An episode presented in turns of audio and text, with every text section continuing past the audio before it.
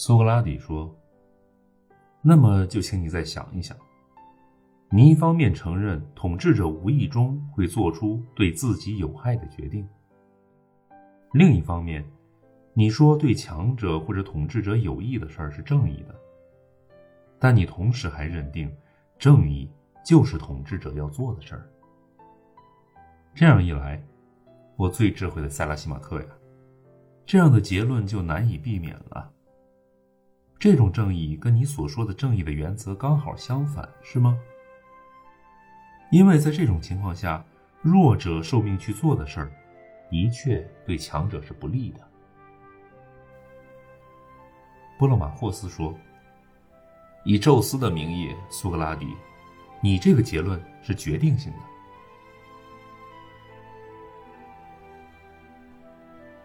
克洛托风这时插嘴说：“当然了。”如果你愿意为他作证的话，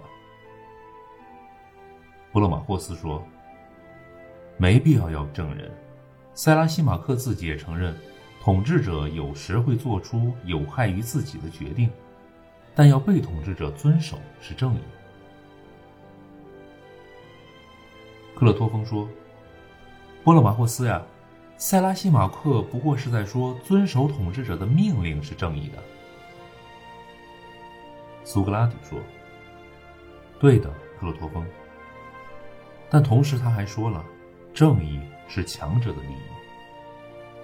承认这两条之后，他又接着承认，强者有时候会命令弱者，就是他们的人民，去做对强者自己不利的事情。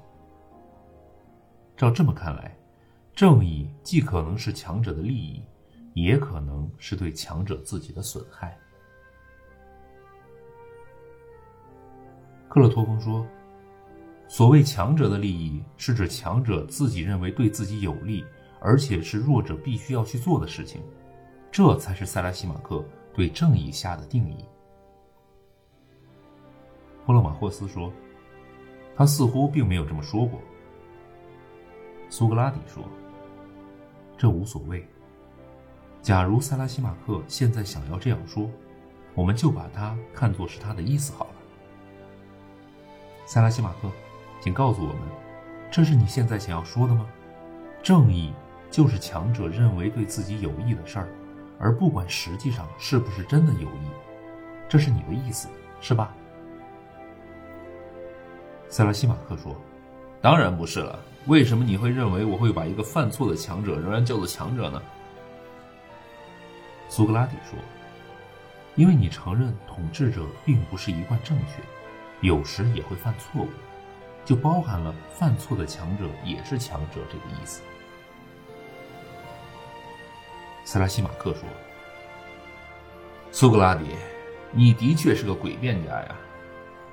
举例说吧，你会因为某人看错了病犯了错，才把他当做医生吗？会因为某人算错了账，你才把他称作是会计吗？你当然不会。”没错，这些医生、数学家、修辞家都会出现错误。但假如他们实至名归的话，就都不应该犯错。严格说，你喜欢严格，工匠、贤哲都是不该犯错的，只有知识不够才会犯错。